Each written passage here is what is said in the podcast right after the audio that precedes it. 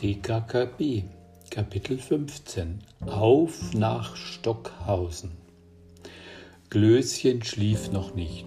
Tarzan musste ausführlich erzählen. Im Adlernest zu Hause war es behaglich warm. Aber draußen tobte jetzt ein Unwetter, als ginge die Welt unter.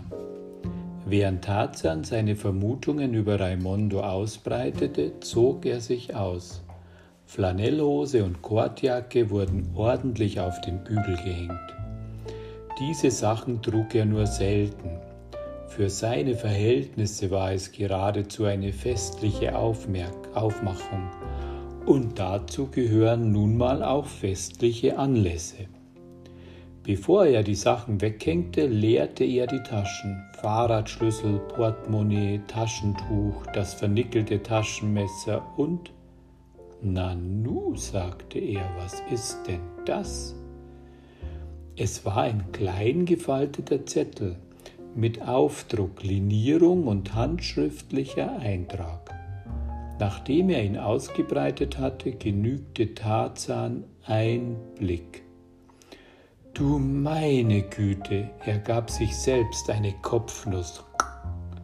Was ist denn das? Fragte Glöschen neugierig und stauchte wieder an seinem Kopfkissen herum, weil ihm die Form nicht bequem genug war.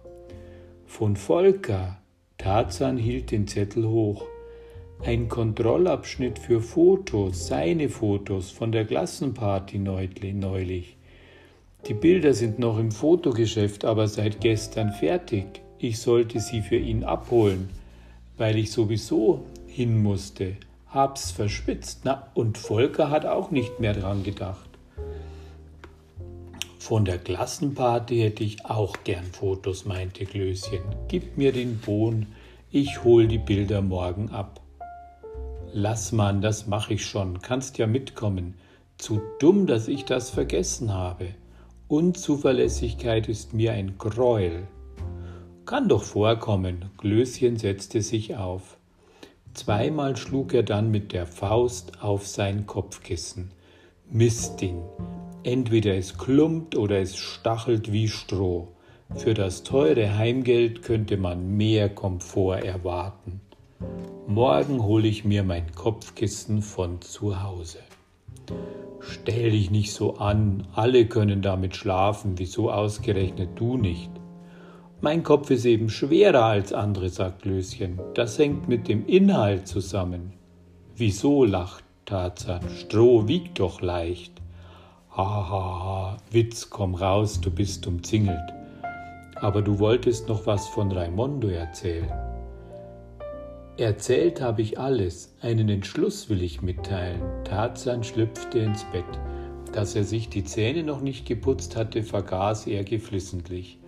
Allerdings bei seinen Prachtbeißern war das nicht so schlimm, zumal er fast nie Zucker oder Süßigkeiten aß, einfach weil er es nicht mochte. Jetzt kommt's, meinte Glöschen. Du weißt, was ich sagen will. Nee, woher soll ich? Ein bisschen nachgedacht und du wärst selbst drauf gekommen. Bis jetzt verstehe ich nur Bahnhof, maulte Glöschen. Tarzan zog sich die Bettdecke bis ans Kinn. Dann verschränkte er die Arme hinter dem Kopf. Ich finde, es ist eine logische Kette. Wir verdächtigen Raimondo. Er könnte der Kidnapper sein. Raimondo wohnt in Stockhausen. Stockhausen bietet ideale Verstecke. Kinderleicht könnte man Volker auf diesem alten, verfallenen Bauernhof einkerkern. Da gibt's noch Keller, in denen kannst du dir die Lunge aus dem Hals brüllen und draußen hört niemand einen Piepser. Dann, dann, ich ahne schon deinen Schluss. Ich meine, du willst, aber wenn der dich erwischt, wir müssen halt vorsichtig sein. Wieso wir? Na, ich nehme doch an, du willst dabei sein, wenn wir Volker befreien. Karl macht bestimmt mit, wie ich ihn kenne, Gabi auch, obwohl's mir lieber wäre, wenn sie nicht mitkäme. Sowas ist für Mädchen zu gefährlich. Natürlich mache ich mit, sagt Glöschen. Ich will ja nur, dass du mich vorher fragst. Tarzan grinste. Aber das sah Glöschen nicht. Tarzan hatte den Kopf zum Fenster gedreht. Dort wabberten Regenschleier im Dunkel der Nacht und immer wieder prasselten Schauer gegen die Scheibe. Nur vor Amanda, sagte Tarzan, müssen wir uns vorsehen. Raimondo ist blind. Wenn wir nicht gerade singend bei seinem Bauernhaus aufkreuzen, kann er uns gar nicht bemerken. Aber sein, sein siebter Sinn oder wie das heißt, sein inneres Auge, meine ich. Fängst du auch mit der Spinnerei an? Und wann willst du, äh, wollen wir hin? Morgen natürlich, sagte Tarzan. Morgen ist Samstag. Na dann auf ein fröhliches Wochenende, sagte Glöschen und gähnte. Auch Tarzan war plötzlich sehr müde. Sie löschten das Licht und waren eingeschlafen, ehe sie sich versahen. In den Träumen dieser Nacht hatte Tarzan allerhand auszustehen. Ununterbrochen wurde er verfolgt. Fraschetti und Raimondo trachteten ihm abwechselnd nach dem Leben. Amanda hatte sich in eine Hexe verwandelt der Flammen aus dem Mund züngelten, sobald sie ihre Verwünschungen ausstieß. Das Schlimmste an den Träumen aber war, dass Tarzan, so schnell er auch rannte, keinen Schritt vorankam. Und wenn er dann eingeholt und gepackt wurde, versagten seine besten Judo-Griffe. Mit brummendem Kopf wachte er auf. Helligkeit blendete ihn durch die Lider. Er hatte das Empfinden, nur kurze Zeit geschlafen zu haben, machte aber die Augen auf und blinzelte zur Uhr. Fünf vor sieben und draußen nicht zu glauben war herrlichstes Wetter. Mit einem Schwung setzte er sich auf. Glöschen schnarchte noch. Sein Mondgesicht lächelte. Offenbar träumte er angenehm, vielleicht von einem Berg Schokolade, der, so viel man auch davon isst, niemals kleiner wird. Sauerlich aufstehen! Glöschen schnarchen verstummte. Im Allgemeinen brauchte er lange, bis er wach wurde. Aber heute, bei der Ansage von Tarzan, war er sofort munter. Ohne die Augen zu öffnen oder sich zu rühren, sagte er, Carsten, du kannst mich mal kreuzweise. Tarzan lachte. Er sprang aus dem Bett, riss das Fenster auf und beugte sich hinaus. Kälte schlug ihm entgegen, aber der Himmel war wolkenlos blau und über dem Waldrand am Horizont stand die Sonne als messingfarbene Scheibe, strahlend und hell.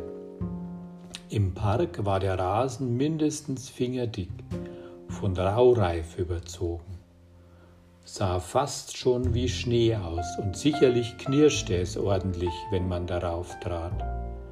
Tarzan ließ das Fenster offen. Blitzartig riss er Glöschen die Bettdecke weg. Zusammengeknüllt warf er sie auf den Schrank.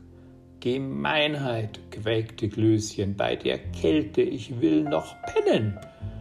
Faul und gefräßig, das passt zusammen. Raus mit dir, Willi. Spürst du nicht den Tatendrang in dir? Wir haben einen tollen Tag vor uns. Heute passiert was. Los, kalt duschen, dann bist du frisch. Ach, herrje, jammerte Klößchen, immer dieses sportliche Leben. Du kannst einem ganz schön auf den Wecker gehen. Aus Protest wollte er sich mit dem Kopfkissen zudecken, aber das war nun wirklich zu klein dafür, also stand er lieber auf. Da an Samstagen schulfrei war, schlafen die meisten Schüler länger. Tarzan, der geborene Frühaufsteher, gehörte zu den wenigen Ausnahmen. Im Waschschal war er der Erste. Unter der eiskalten Dusche blieb er bis, vor Kälte, bis er vor Kälte schnatterte und als er sich kräftig abruppelte, wurde er rasch wieder warm. Glöschen duschte nur lauwarm. Freilich jaulte und brustete, als stünde er unter eisiger Flut. Aber den Trick hatte Tarzan schon lange durchschaut. Lautlos schlich er sich an Klößchen, griff durch den Duschvorhang und drehte den Warmwasserhahn zu. Huhu, brüllte Klößchen, huhu, was ist denn das? Dann sprang er bippernd hervor. Gemeinheit, soll ich mir den Tod holen? Abhärten sollst du dich. Da kann ich ja gleich ins Eismeer springen. Um halb acht wurde im Speisesaal Frühstück angeboten. Aber an eine feste Zeit war man nicht gebunden. Wer wollte, der holte sich was. Klößchen wollte natürlich. Vier Semmeln und eine Kanne Kakao ließ er sich entgegen. Tarzan hielt sich an heiße Milch und Vollkornbrot. Kurz nach acht holten sie ihre Räder und fuhren zur Stadt, zuerst zu Gabi. Frau Glockner hatte ihr Lebensmittelgeschäft schon geöffnet, aber im Moment war kein Kunde da. Freundlich wie immer begrüßte sie die beiden Jungs. Ja, Gabi sei schon auf, aber sie hätte sich die Haare gewaschen und die wären halt noch nicht ganz trocken. Wenn sie föhnt, geht's vielleicht schneller, meinte Tarzan, dem die Ungeduld unter der Haut kribbelte. Habt ihr denn was Bestimmtes vor? erkundigte sich Frau Glockner. Ach, nur einen kleinen Ausflug nach Stockhausen, antwortete Tarzan wahrheitsgemäß. Schön, aber davon hat Gabi noch gar nichts gesagt. Na ja, sie weiß es noch nicht, lachte Tarzan. Gabi war doch schon fertig und kam gleich runter mit Oskar, der an Tarzan minutenlang wie ein Gummiball hochsprang. Gabi hörte sich an, was Tarzan am Abend zuvor erlebt und was er jetzt vorhatte. Sie wurde ein bisschen blass, dann vor Aufregung rot und dann noch röter vor Zorn, als Tarzan fragte, ob sie bei dem nicht ungefährlichen Unternehmen vielleicht lieber zu Hause bleiben wollte. Kommt gar nicht in Frage. Selbstverständlich bin ich dabei. Und wie hast du dir die Sache eigentlich vorgestellt? Das kann man alles erst an Ort und Stelle entscheiden. Auf jeden Fall will ich in den alten Stellen nachsehen, in der Scheune und vor allem, wenn ich reinkomme, auch im Keller. Und wie willst du reinkommen? Na, bei der Trattoria hat's ja auch geklappt, weil ein Fenster offen war, sagte Gabi. Irgendwie komme ich auch in Raimondos Drachenhöhle rein. Gut, ich hole nur meine Jacke. Oskar nehmen wir mit, ja? Dagegen hatte niemand was einzuwenden. Wenig später fuhren sie los. Oskar lief neben Gabis Rad und war selig, dass er mit durfte. Da der Wind von vorn blies, flatterten seine lange Schlappohren. Manchmal standen sie waagrecht in der Luft. Das sah dann lustig aus. Die Kinder machten einen kleinen Umweg, um Karl abzuholen. Der saß noch beim Frühstück, beeilte sich aber. Worum es ging, erfuhr er erst, als er gegen den Wind gestemmt neben Tarzan raselte. Das musste ja kommen, meinte er. Fraschetti war Fehlanzeige. Damit rückt Raimondo auf. Der blinde Hellseher als Hauptverdächtiger. Hoffentlich haben sich nicht die Mächte der Finsternis in Stockhausen versammelt. Das merken wir sofort, sagte Tarzan in den scharfen Wind. Wenn eine gelbe Schwefelwolke über dem Dorf hängt, sind die Vertreter der Hölle schon da. Und wenn es eine schwarze Wolke ist, rief Glöschen, dann gibt's Regen, tat, sagte Tarzan, und alle lachten. Sie fuhren quer durch die Stadt. Es war ein ziemlich weiter Weg. Die vielen Kreuzungen mit den Ampeln, die ewig auf Rot standen, hielten auf. Radwege waren in der Innenstadt leider gar nicht vorhanden, und die Kinder mussten gut acht geben. Auf den belebten Straßen rollte Wagen um Wagen. Viele fuhren sehr dicht an den Radlern vorbei. Den vorgeschriebenen Mindestabstand von einem Meter hielten nur wenige ein. Immer wieder kommt es dadurch zu Unfällen, denn wie leicht kippt ein Radfahrer mal zur Seite. Besonders gefährlich ist es natürlich, wenn man neben sich einen Hund führt. Deshalb hatte Tarzan den Cocker Spaniel übernommen. Er ließ ihn auf der Bordscheinkante laufen und fuhr scharf rechts. Als sie Stockhausen in der Ferne sahen, war es fast halb zehn. Es ist eben doch ein Unterschied, ob man mit der U-Bahn fährt oder mit dem Rad strampelt. Schnurgerade schnitt die neu erbaute Schnellstraße durch die Felder. Aber sie wurde von einem Radweg begleitet, Gott sei Dank. Denn hier fuhren die meisten Wagen mit erhöhter Geschwindigkeit. Auf den Weiden hatten die Bauern Dung ausgesprüht, man roch's. Der Raureif war inzwischen getaut, schmutzig grau und braun sah das Gras aus. Die Felder waren schwarz, die Erde dampfte, Krähen hockten in Scharen darauf. Ihr Geschrei war weithin zu hören. Es wurde wärmer, je höher die Sonne stieg. Klößchen schwitzte bereits, als wäre es Sommer.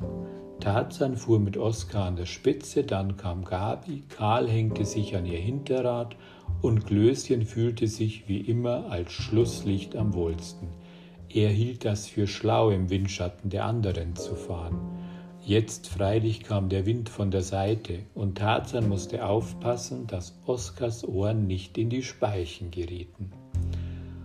Stockhausen stand auf dem gelben Ortsschild. Der Radweg mündete in die Dorfstraße. Gemütlich aussehende Häuser standen zu beiden Seiten. Das Gasthaus hieß zum Bären, hatte aber zurzeit geschlossen. Sie erreichten den Dorfplatz, in der Mitte, plätscherten ein, in der Mitte plätscherte ein Viehbrunnen, ein sommersprossiger Junge mit struppigem Haar hockte auf seinem Fahrrad, hatte einen Fuß auf den Rand des Brunnens gestützt und sah den vier Freunden neugierig entgegen. Er mochte in ihrem Alter sein, das linke Handgelenk steckte in einem Gipsverband. Hallo, sagte Tarzan und hielt neben ihn. Bist du von hier? Klar, Mann, antwortete der Junge und glotzte Gabi an, als sähe er eins der sieben Weltwunder. Stimmt es, dass wir hier im Dorf ein Hellseher wohnt? Ah, der Blinde, klar, der wohnt da. Und wo? Soll ich euch hinbringen? Nein, danke, es genügt, wenn du's beschreibst. Dort den Weg rein zeigte es mit seiner Gipswand, dann immer geradeaus. Rechts biegt ein Weg ab, den dürft ihr nicht rein. Ein Stück weiter biegt rechts nochmal ein Weg ab, den dürft ihr auch nicht rein, sondern immer geradeaus bis zu der Viehtränke. Dort ist das Dorf zu Ende. Ihr seht dann das Hasenwäldchen. Die Straße führt durch. Gleich dahinter wohnt er mit seiner Frau, so einer Blonden. Der Hof hat dem Großvater von meinem Freund mal gehört, aber der ist lange tot. Wer dein Freund? Nein, Mann, der Großvater. Ist es schlimm mit deinem Arm, mit deinem Arm? Angebrochen. Aber in zwei Wochen kommt der Gips runter. Na dann gute Besserung, sagte Tarzan, und vielen Dank.